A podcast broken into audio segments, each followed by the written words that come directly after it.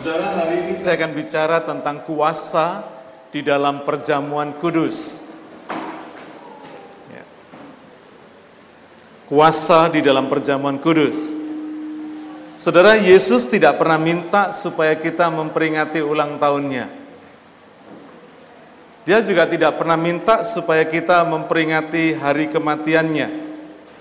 Tetapi Yesus minta supaya apa yang dia lakukan pada malam sebelum ia diserahkan, yaitu ketika dia melakukan perjamuan kudus, dia minta agar supaya itu dilakukan terus-menerus oleh orang percaya. Saudara, itu menunjukkan bahwa perjamuan kudus itu sangat penting. Hari ini kita akan melakukan perjamuan kudus itu.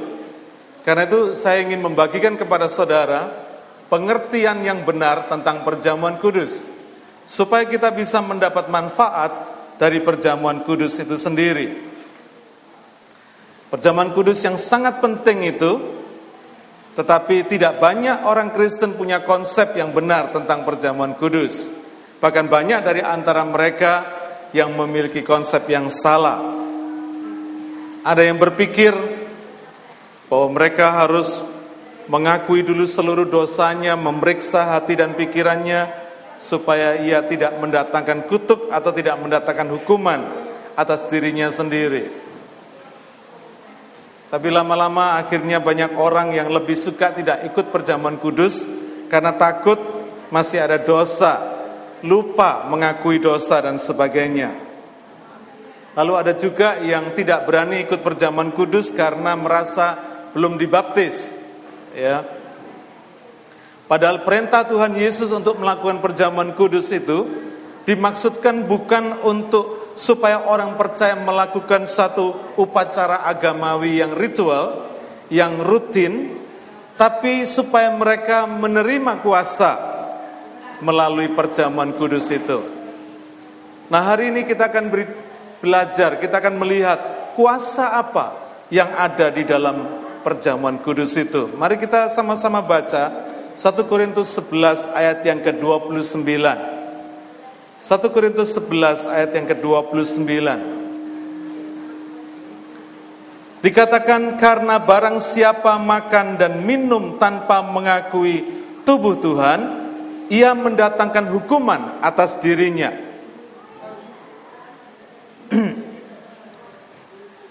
Di dalam terjemahan bahasa Inggris dikatakan when he doesn't recognize the Lord's body. Dalam terjemahan yang lain dikatakan not discerning the Lord's body. Saudara, hal yang pertama, kuasa apa yang ada di dalam perjamuan kudus? Perjamuan kudus itu mendatangkan berkat. Kalau kita baca dari ayat yang ke-29 ini, dikatakan barang siapa makan dan minum tanpa mengakui tubuh Tuhan, ia mendatangkan hukuman atas dirinya. Dengan kata lain, bisa kita katakan barang siapa makan dan minum dengan mengakui tubuh Tuhan, ia mendatangkan berkat atas dirinya. Boleh nggak saudara? Ya, kalau tadi dikatakan barang siapa makan minum perjamuan tanpa mengakui tubuh Tuhan, maka ia mendatangkan hukuman atas dirinya. Maka ayat ini pasti dapat kita rubah sedikit dapat kita sampaikan bahwa barang siapa makan dan minum dengan mengakui tubuh Tuhan, maka ia akan mendatangkan berkat bagi dirinya. Amin. Saudara, berarti kuncinya ada pada kalimat mengakui tubuh Tuhan. Seringkali kita terus baca ayat ini tapi tanpa kita mengerti maksudnya. Kita perlu meneliti apa yang dimaksud dengan mengakui tubuh Tuhan itu. Dalam bahasa Inggris dikatakan recognize atau discerning the Lord's body. Sejauh mana kita mengakui, sejauh mana kita menyadari dan mengenal tubuh dan darah Tuhan yang kita makan dan minum dalam perjamuan kudus. Saudara, ketika kita pegang roti perjamuan kudus, ketika kita pegang roti perjamuan kudus itu, sebenarnya kita sedang memegang kasih yang tak terbatas. Kita sedang memegang kasih Allah yang tak terbatas, yang tak terbatas, kasih yang terbesar dari Allah. Kasih yang membuat Yesus rela tubuhnya dihancurkan di kayu salib demi keselamatan dan kebebasan kita. dari hukuman dosa. Kasih ini yang bikin Yesus bisa bertahan dan memberikan tubuhnya untuk dipukul, disiksa, dicambuk, dilukai, dirobek, dihancurkan, dipecahkan, supaya saudara dan saya beroleh kebebasan dari hukuman dosa. Jadi ketika saudara pegang roti itu, kita sedang pegang kasih Allah yang terbesar. Kasih yang terbesar yang tidak pernah ada kecuali di dalam Tuhan Yesus Kristus. Yesaya 53 ayat 4 dan 5 berkata demikian. Tetapi sesungguhnya penyakit kitalah yang ditanggungnya dan kesengsaraan kita yang dipikulnya. Padahal kita mengira dia kena tulah, dipukul dan ditindas Allah. Tetapi dia tertikam oleh karena pemberontakan kita. Dia diremukkan oleh karena kejahatan kita. Ganjaran yaitu hukuman yang mendatangkan keselamatan bagi kita, ditimpakan kepadanya, dan oleh bilur-bilurnya kita menjadi sembuh. Saudara mari kita perhatikan sebentar ayat yang keempat dan lima ini. Firman Tuhan dikata, mengatakan apa? Penyakit kitalah yang ditanggungnya. Saya ingat catat ya, penyakit kita yang ditanggungnya. Lalu dikatakan apa? Kesengsaraan kita yang dipikulnya. Ini artinya luas sekali saudara. Penderitaan kita bisa macam-macam. Di dunia ini kita bisa menderita karena banyak hal yang membuat kita menderita. Ayat yang kelima. Tetapi dia tertikam oleh karena pemberontakan kita. Dia dihukum karena pemberontakan kita. Dia diremukkan oleh karena kejahatan kita oleh karena dosa kita. Ganjaran, hukuman yang mendatangkan keselamatan bagi kita ditimpakan kepadanya.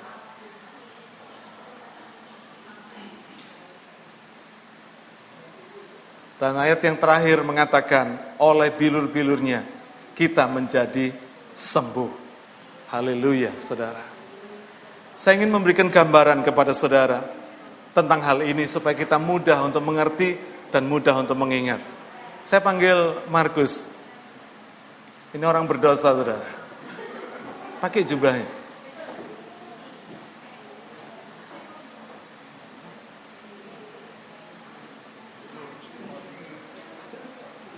Bingung pakai jubah saking banyaknya dosanya. Ya, udah di ini aja. Nah gitu. Ya.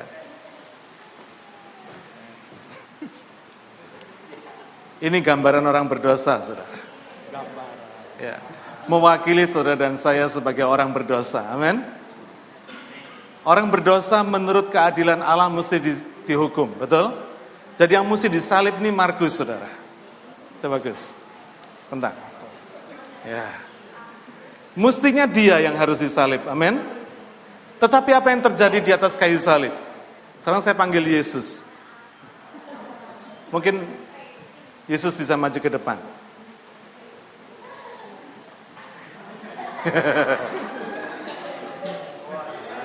Ini tampangnya Yesus, saudara. Ya. Dengan kesuciannya dan kebenarannya. Ya. Orang berdosa mesti dihukum. Tetapi karena kasihnya, keadilan Allah mengatakan ini orang berdosa mesti dihukum. Tetapi kasih Allah tidak mengizinkan orang berdosa ini untuk dihukum. Karena itu Allah sudah punya rencana atas kasihnya ini. Karena itu Yesus turun ke dunia. Menggantikan hukuman orang berdosa. Sekarang tukar jubahnya. Yeah.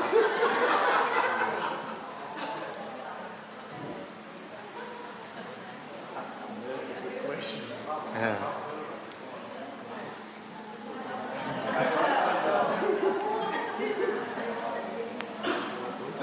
ya. Udah nggak apa-apa, disampir naik guys. Nah, sering kesanto yang disalib.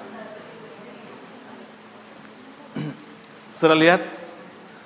Jadi ketika Yesus mati di kayu salib, hal ini terjadi. Nangkep saudara? Seluruh eksistensi dosa manusia dikenakan Yesus. Terjadi pertukaran eksistensi. Kesucian dan kebenaran Tuhan Yesus ganti dikenakan orang berdosa. Amin. Sudah nangkep ini? Apa tadi yang di sini isinya tadi? Kita ngomong tadi apa? Penyakit kita yang ditimpakan kepadanya.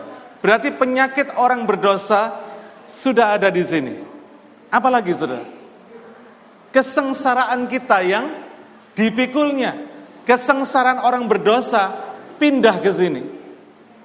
Kalau penyakit orang berdosa ini sudah pindah di sini, kira-kira penyakit masih ada di sini enggak saudara? No. Karena itu Yohanes 5 ayat 24 mengatakan kita sudah pindah dari dalam maut ke dalam hidup. Jadi apa pun yang sudah dipindahkan ke sini tidak lagi ada di sini. Amin. Penyakit kita, kesengsaraan kita, kejahatan kita, dosa kita sudah dipindahkan ke sini. Jadi ketika Yesus mati di kayu salib, maka seluruh sakit penyakit orang berdosa sudah ada di sini sudah dipikul di sini. Segala kesengsaraan saudara mungkin karena kegagalan bisnis saudara, kesengsaraan karena kegagalan rumah tangga saudara, kesengsaraan karena kegagalan studi saudara, kesengsaraan karena segala macam urusan persoalan rumah tangga ataupun pribadi saudara sudah ada di sini.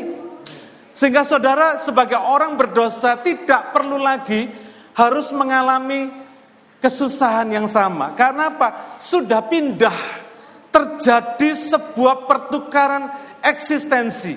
Kebenaran Allah, kesuciannya pindah ke sini, tukar di sini, dan ke, kejahatan dosa, segala macam tetek bengek, kerusakan hidup orang berdosa pindah ke sini. Ini yang perlu kita sadari. Dan ketika kita makan roti perjamuan dan minum anggur perjamuan, kita tahu pasti bahwa itu mendatangkan berkat bagi kita. Amin. Karena apa kesucian Allah sudah menjadi milik kita. Kebenaran Yesus sudah menjadi kebenaran kita. Karena itu orang berdosa yang mestinya berdosa dikatakan apa? Disucikan. Bukan menjadi suci tetapi disucikan. Oleh karena kesucian Yesus sudah ada di sini. Kita orang berdosa yang tidak benar dibenarkan. Kenapa? Karena kebenaran Yesus sudah pindah ke sini. Sebaliknya Alkitab mengatakan, Yesus ia yang tidak mengenal dosa dijadikan dosa. Serta dilihat ya. Yesus yang ganteng, yang baik, yang suci, yang benar, pakai jubah putih, sekarang pakai jubah hitam, saudara. Karena apa? Dia yang tidak mengenal dosa dibikin dosa karena apa yang sudah pindah dari orang berdosa kepada eksistensinya Allah di sini. Amin. Saudara, hal ini penting sekali ketika kita mengerti prinsip perjamuan kudus ini. Saudara tahu persis ketika saudara pegang roti dan anggur perjamuan, saudara punya jubah putih di sini. Amin. Segala kegagalan saudara sudah pindah ke Tuhan Yesus. Segala kejahatan saudara sudah ditanggung oleh Tuhan Yesus.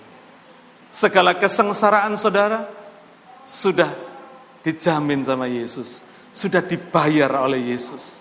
Segala masa depan saudara yang belum kelihatan, yang masih mendung, yang masih belum kelihatan cemerlang, sudah disiapkan oleh Tuhan Yesus. Amin. Oke, okay, thank you Markus. Thank you Kosanto. Saudara, saya rindu agar supaya kita mengerti betul. Karena perjamuan kudus itu bukan sesuatu yang biasa-biasa tetapi betul-betul merupakan satu hal yang mendatangkan berkat buat kita. Oleh karena itu tidak heran kalau firmannya berkata oleh bilur-bilurnya kita menjadi sembuh, saudara. Apa pun sakit penyakit saudara, oleh bilur-bilurnya kita menjadi sembuh.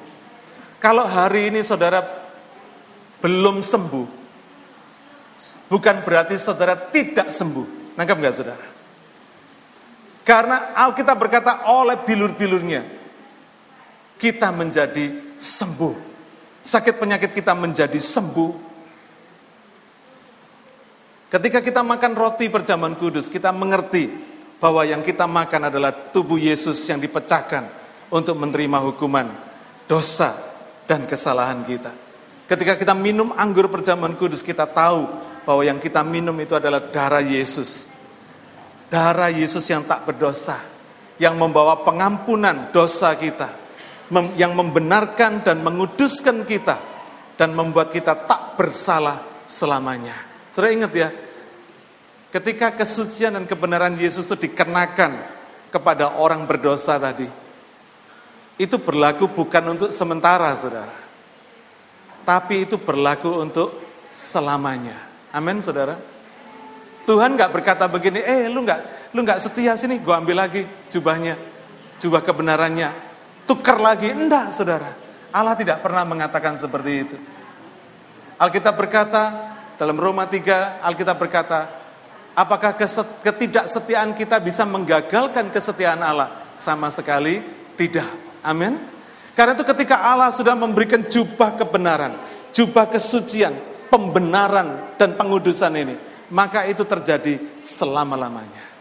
Ketika saudara terima pembenaran ini, terima penyucian ini, saudara mesti ingat, hidup orang percaya adalah hidup yang terjamin keselamatannya selama-lamanya.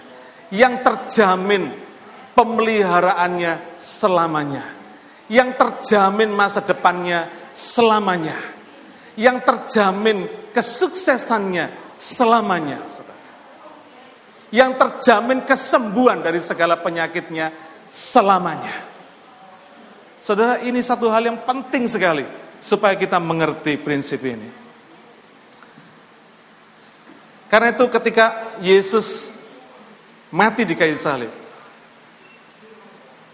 mati di kayu salib 2000 tahun yang lalu, betul?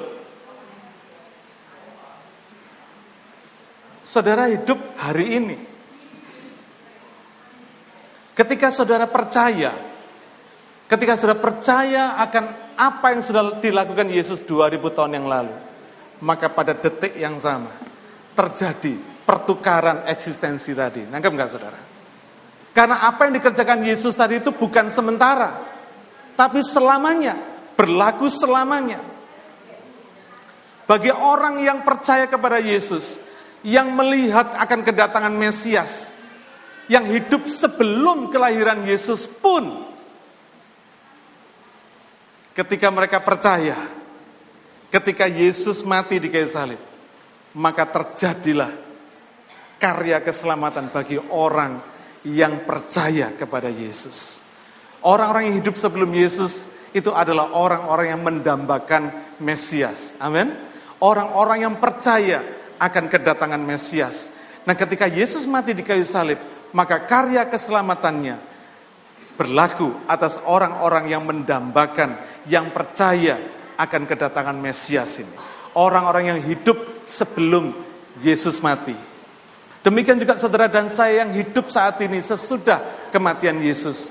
Maka karya keselamatan Yesus 2000 tahun yang lalu, meskipun kita tidak pernah lihat, terjadi atas kita.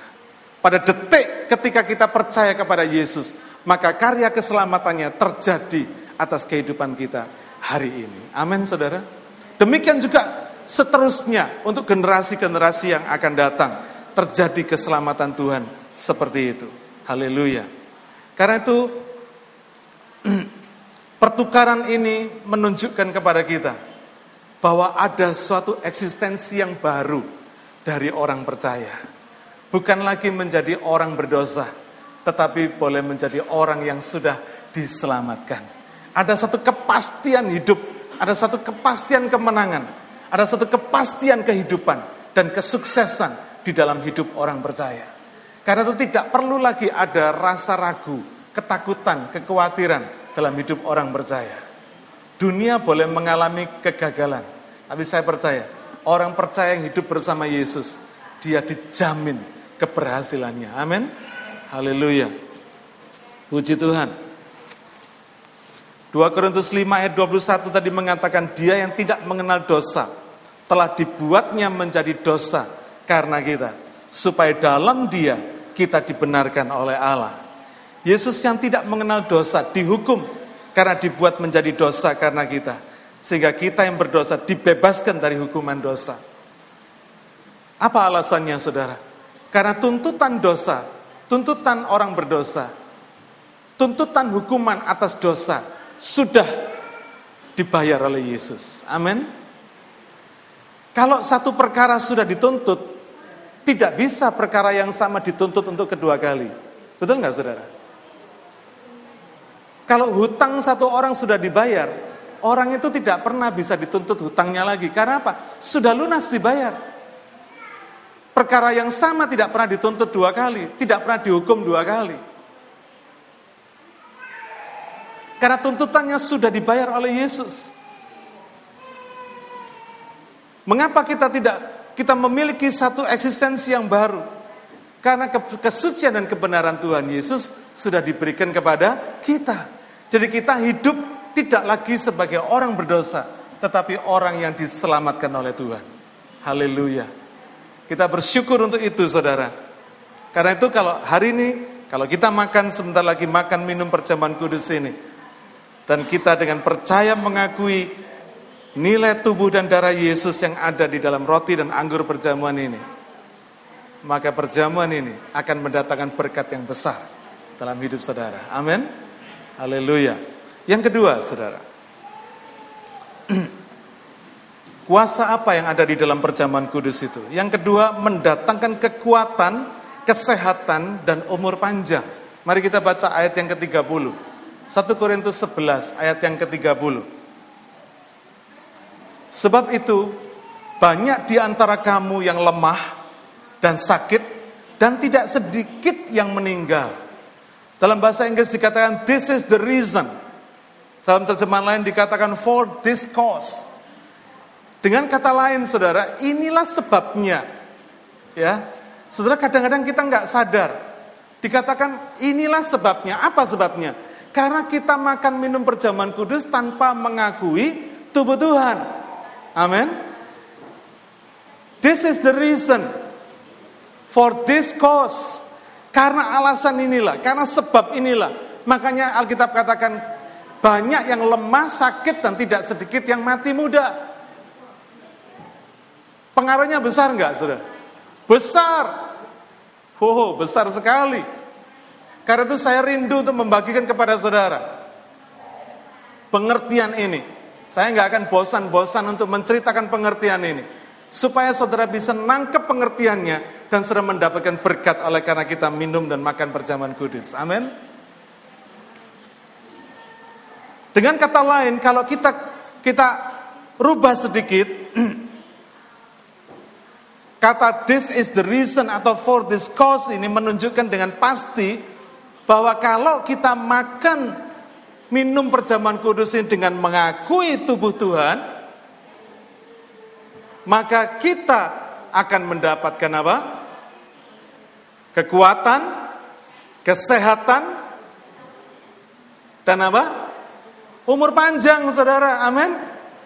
Kalau karena kita makan dan minum perjamuan kudus tanpa mengakui tubuh Tuhan, membuat kita lemah, sakit, dan umur pendek,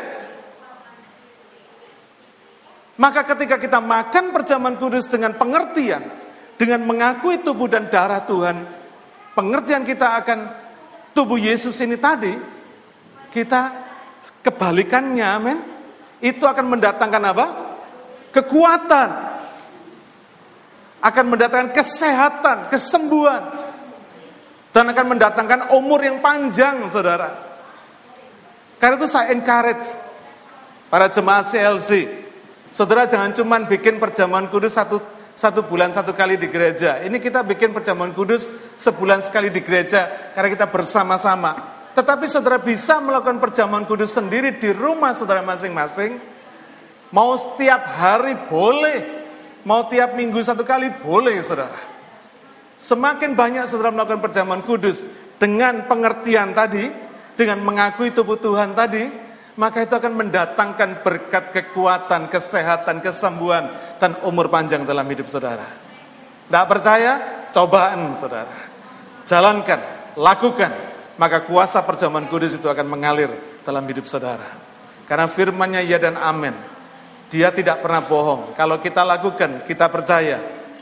Segala janjinya jadi dalam kehidupan kita. Haleluya.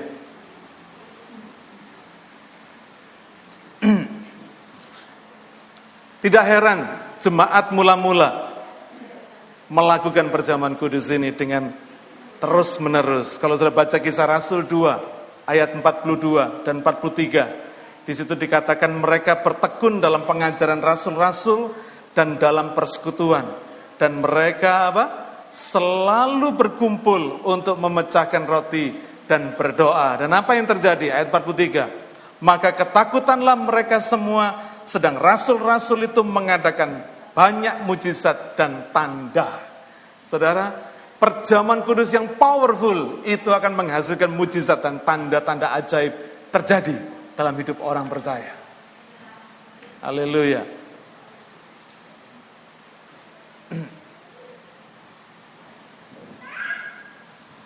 Keselamatan yang diterima oleh kita orang percaya itu bersifat komprehensif, artinya bersifat menyeluruh. Keselamatan roh, tubuh, dan jiwa kita.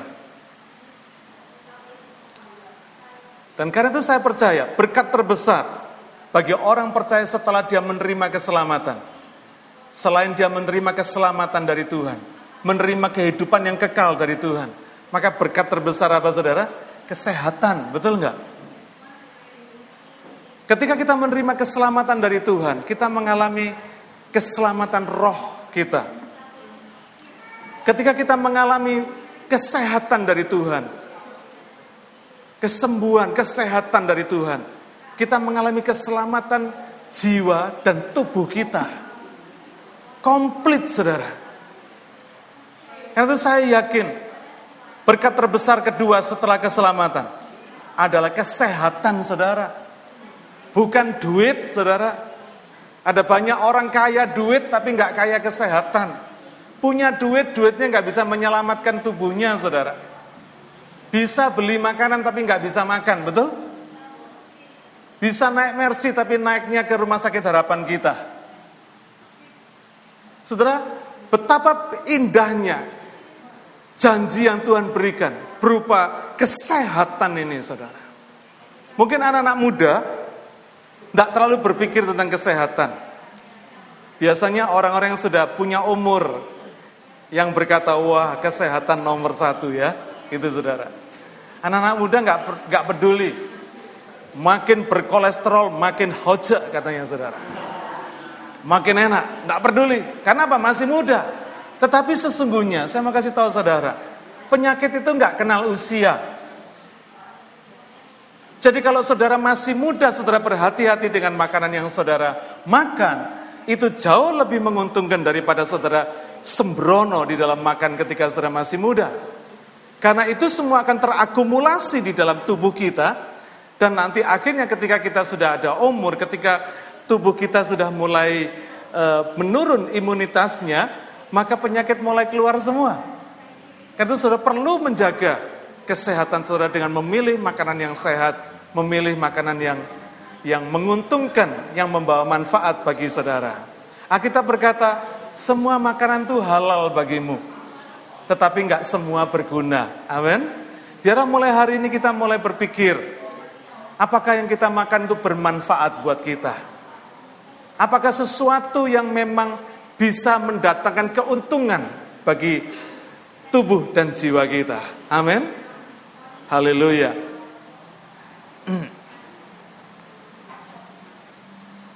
Kalau kita sehat, maka kita bisa menikmati setiap berkat Tuhan yang disediakan oleh kita selama di dunia ini. Amin. Saudara, Tuhan itu bukan cuma menyediakan kita berkat di sorga, tapi Tuhan menyediakan berkat di dunia ini. Nikmati kehidupan saudara. Tapi kita nggak akan pernah bisa menikmati berkat yang Tuhan siapkan di dunia ini kalau kita nggak sehat, saudara. Karena itu kita perlu sehat supaya kita bisa menikmati setiap berkat yang Tuhan sediakan di dunia ini. Haleluya. Saudara, Tuhan Yesus itu tidak selalu bikin mujizat dengan berjalan di atas air. Tuhan Yesus juga tidak selalu meredakan angin ribut. Tuhan Yesus juga tidak selalu membangkitkan orang mati. Tapi kalau sudah pelajari di Alkitab, Tuhan Yesus selalu menyembuhkan orang sakit. Matius 4 ayat yang ke-24 dikatakan begini. Maka tersiarlah berita tentang dia di seluruh Syria dan dibawalah kepadanya semua orang yang buruk keadaannya, yang menderita pelbagai penyakit dan sengsara, yang kerasukan, yang sakit ayan, dan yang lumpuh. Lalu Yesus menyembuhkan mereka. Saya bersyukur karena rupanya Allah itu memiliki nature untuk menyembuhkan. Haleluya, saudara. Ketika dia membawa bangsa Israel keluar dari Mesir, kalau kita baca dalam Mazmur 125, eh Mazmur 105 ayat 37. Ya. Dikatakan he also brought them out with silver and gold and there was not one feeble person among their tribes. Di dalam bahasa Indonesia terjemahannya kurang pas. Saya nggak suka terjemahan dalam bahasa Indonesia. Dikatakan tidak ada yang tergelincir, nggak pas saudara. Alkitab bahasa Inggris mengatakan there there was not feeble person, orang yang lemah. Saudara bisa bayangin, ketika Israel kira-kira dua setengah juta orang keluar dari Mesir pada waktu itu. Menurut saudara, apakah tidak ada dari mereka yang sakit? Ada? Ada. Pasti ada, saudara. Tapi ketika Allah membawa mereka keluar dari Mesir, Mazmur 105 ayat 37 mengatakan apa? Tidak ada satu orang pun yang feeble, yang lemah, yang sakit-sakitan. Berarti ketika Tuhan membawa mereka keluar, Tuhan menyembuhkan segala sakit penyakit mereka. Saudara, kalau mereka sakit-sakitan mana, mana tahan di padang gurun 40 tahun, saudara. Bahkan dikatakan Alkitab Musa sampai tua, sampai lanjut umurnya, matanya tidak rabun, kekuatannya tidak berkurang. Dahsyat enggak saudara?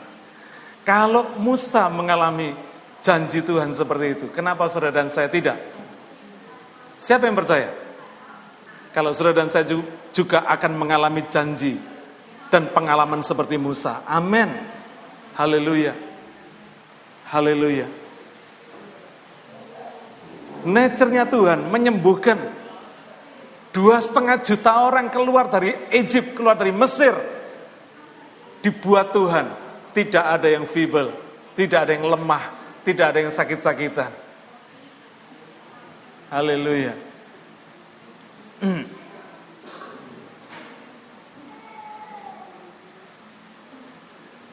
Mengapa mengakui tubuh Tuhan itu? Mengapa disebutkan Barang siapa yang makan minum perjamuan kudus tanpa mengakui tubuh Tuhan. Kenapa nggak disebut tanpa mengakui darah Tuhan? Kenapa nggak disebut tanpa mengakui tubuh dan darah Tuhan? Tapi cuma disebut tanpa mengakui tubuh Tuhan. Nah saya mau jelaskan pada saudara. Karena pengertian ini penting. Darah Tuhan bicara soal pengampunan dosa. Hampir semua orang tahu bahwa pembenaran dosa itu harus dilakukan oleh darah, ya kan? Persembahan, pengorbanan, mesti ada darah. Jadi orang tahu bahwa darah itu fungsinya demi pengampunan dosa. Ingat-ingat saudara ya. Darah itu fungsinya demi pengampunan dosa. Ya. Kita baca Efesus 1 ayat yang ketujuh.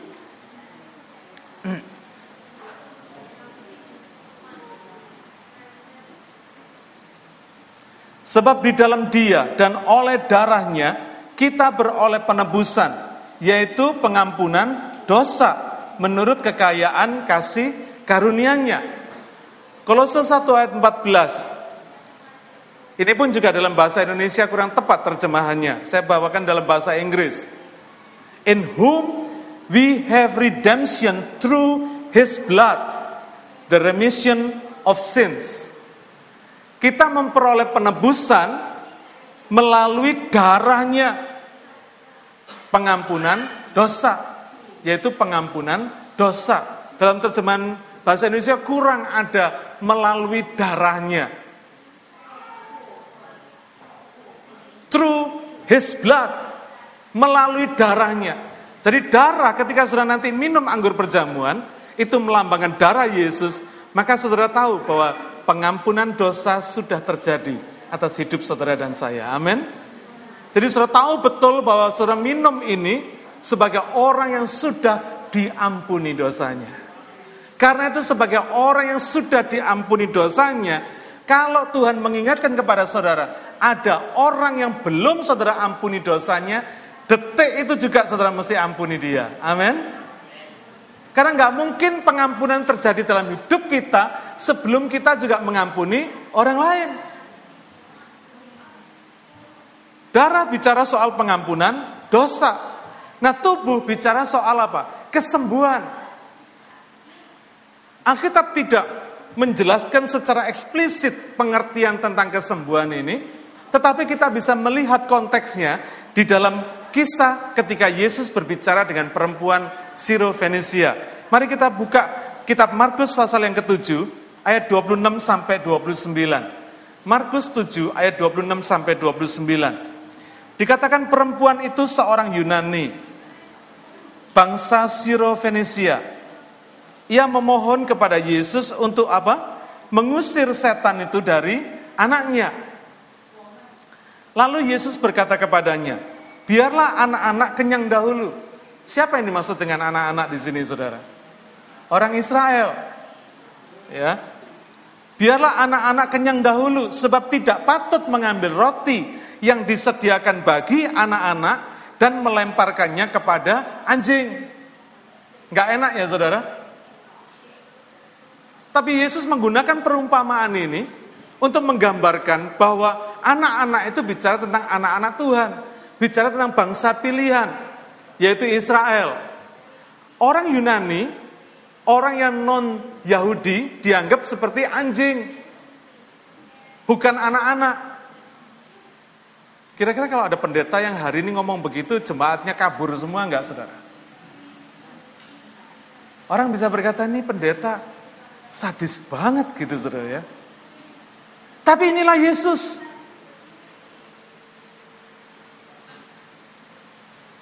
Dia bicara lugas sekali. Dia berkata nggak elok, nggak bagus untuk memberikan roti yang disediakan bagi anak-anak dan melemparkannya kepada anjing. Tapi coba lihat reaksinya perempuan ini. Ayat 28. Tetapi perempuan itu menjawab, benar Tuhan, tetapi anjing yang di bawah meja juga makan remah-remah yang dijatuhkan anak-anak.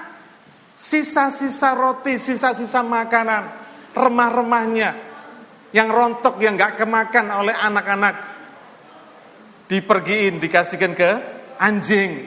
Saudara perempuan Sirofenesia ini punya punya karakter yang rendah hati. Dia nggak marah dikatakan anjing sama Tuhan. Dia tahu bahwa itu pengertiannya buat dia, betul nggak saudara? Karena itu dia berkata, Tuhan, nggak apa-apa. Anjing pun makan remah-remah roti yang nggak dimakan sama anak-anak, sisa makanan anak-anak. Saudara ini menunjukkan kerendahan hati yang luar biasa. Seringkali orang percaya belum tentu bisa rendah hati seperti ini. Amin. Karena itu coba apa yang terjadi ayat yang ke-29. Maka kata Yesus kepada perempuan itu, karena kata-katamu itu, pergilah sekarang, sebab setan itu sudah keluar dari anakmu. Saudara, kesembuhan terjadi atas anak ini. Haleluya. Konteks pembicaraan ini apa? Perempuan Sirofenesia ini minta Yesus supaya apa? Menyembuhkan anaknya, betul? Yang kerasukan setan. Dan Yesus menggunakan perumpamaan dengan mengatakan children's bread, roti buat anak-anak. Jadi kalau kita lihat konteksnya, maka roti ini bicara soal kesembuhan. Dan ayat yang ke-29 pun Tuhan meneguhkan ini dengan berkata, pulanglah anakmu sudah sembuh. Kira-kira begitu.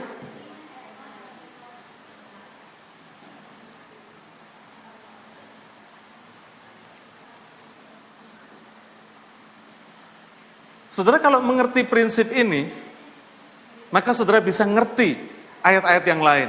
Saya ambil contoh. Di dalam Markus 5 ayat 24 sampai 34. Saya nggak perlu baca, tapi kisah itu bicara tentang seorang perempuan yang mengalami pendarahan selama 12 tahun. Ingat ya? Ada seorang perempuan yang mengalami pendarahan selama 12 tahun. Perempuan ini berusaha untuk menjangkau jubahnya Yesus. Orang begitu banyak mengelilingi Yesus. Orang yang sakit pendarahan ini, perempuan yang sakit pendarahan ini tentu dia bukan perempuan yang kuat. Saudara bisa bayangin, orang yang mengalami pendarahan 12 tahun loh saudara, bukan 12 hari, 12 tahun. Jadi mungkin saja, mungkin saja perempuan ini seperti orang yang mengalami mungkin kanker rahim, mungkin kira-kira begitu kalau pada hari-hari ini kita bisa sebut seperti itu.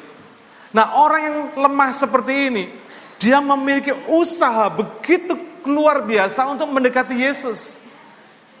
Dan dia cuma berhasil apa? Menjamah puncak jubahnya Yesus, ujung jubahnya Yesus. Dia cuma menjamah ujung jubahnya saja. Ketika perempuan ini menjamah ujung jubah Yesus, maka apa yang terjadi? Yesus berhenti. Ini Yesus jalan, saudara. Ketika Yesus jalan, perempuan ini menjamah, cuma berhasil pegang ujung jubahnya. Saudara tahu jubah orang Yahudi? Sampai ke bawah, sampai ke tanah. Jadi mungkin persepsi kita, perempuan ini mungkin merangkak, saudara. Berusaha menjangkau Yesus, merangkak. Mungkin dia kena resiko diinjak-injak orang banyak pada waktu itu. Tapi dia nggak peduli. Dia cuma berusaha menjamah Yesus. Cuma kena jubahnya saja. Tapi ketika dia jamah ujung jubahnya Yesus, Yesus berhenti, saudara. Dia tanya kepada murid-muridnya, siapa yang menjamah aku? Muridnya ngomong, orang segini banyak kamu tanya siapa yang jamah jubahmu? Lalu Yesus berkata, aku merasa ada kuasa keluar dari tubuhku. Dan betul saudara, perempuan yang pendarahan 12 tahun ini ketika dia jamah ujung jubah Yesus, dia seketika sembuh saudara. Akhirnya perempuan ini karena Yesus sudah tahu dia yang jamah, dia ngaku sama Yesus, aku yang jamah. Kira-kira begitu saudara. Saudara pernahkah saudara bayangkan? Kalau ujung jubahnya Yesus saja bisa menyembuhkan orang yang sakit pendarahan selama 12 tahun. Kira-kira tubuhnya Yesus gimana saudara?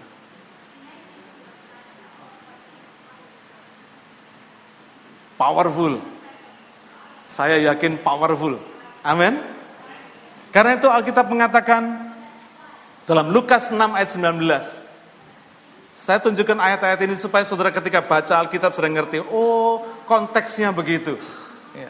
Lukas 6 ayat 19, dikatakan begini, dan semua orang banyak itu berusaha menjamah dia, karena ada kuasa yang keluar daripadanya. Dan semua orang itu disembuhkannya. Nangkep enggak saudara? Karena itu tubuh Yesus bicara soal apa? Kesembuhan. Orang-orang tahu bahwa ada kuasa kesembuhan yang mengalir dari Yesus. Mengalir dari tubuhnya Yesus. Dan ini dikonfirm di Alkitab, saudara. Alkitab nggak pernah menceritakan Yesus sakit kepala. Suatu hari Yesus kena flu. Sehingga dia harus minta Petrus menggantikan dia khotbah di bukit. Nggak ada. Satu hari ketika Yesus terlalu makan banyak, dia sakit perut. Nggak ada, saudara. Alkitab tidak pernah menceritakan Yesus sakit. Amin. Karena itu tidak heran bahwa di dalam tubuh Yesus ada kuasa kesembuhan. Jadi ketika sudah makan roti perjamuan, ada kuasa kesembuhan di sini. Kalau orang banyak itu berusaha menjamah Yesus karena mereka tahu ada kuasa yang mengalir keluar dari tubuh Yesus, maka hari ini kita dapat berkat. Kenapa? Kita nggak usah desek-desekan saudara. Kita bisa jamah tubuh Yesus yang punya kuasa yang sama. Kuasa kesembuhan yang sama. Amin. Haleluya. Inilah berkat orang-orang percaya. Haleluya. Oleh karena itu saudara hari ini saya rindu. untuk kita makan minum roti anggur perjamuan dengan pengertian, dengan mengakui tubuh Tuhan. Amin. Haleluya. Saudara, saya percaya apa yang kita sudah dengar hari ini perlu kita praktekkan. Enggak cuma di sini, masuk ke dalam hati. Percaya dan kita praktekkan. Maka kita akan menikmati, kita akan mengalami kuasa kesembuhan Tuhan. Amin.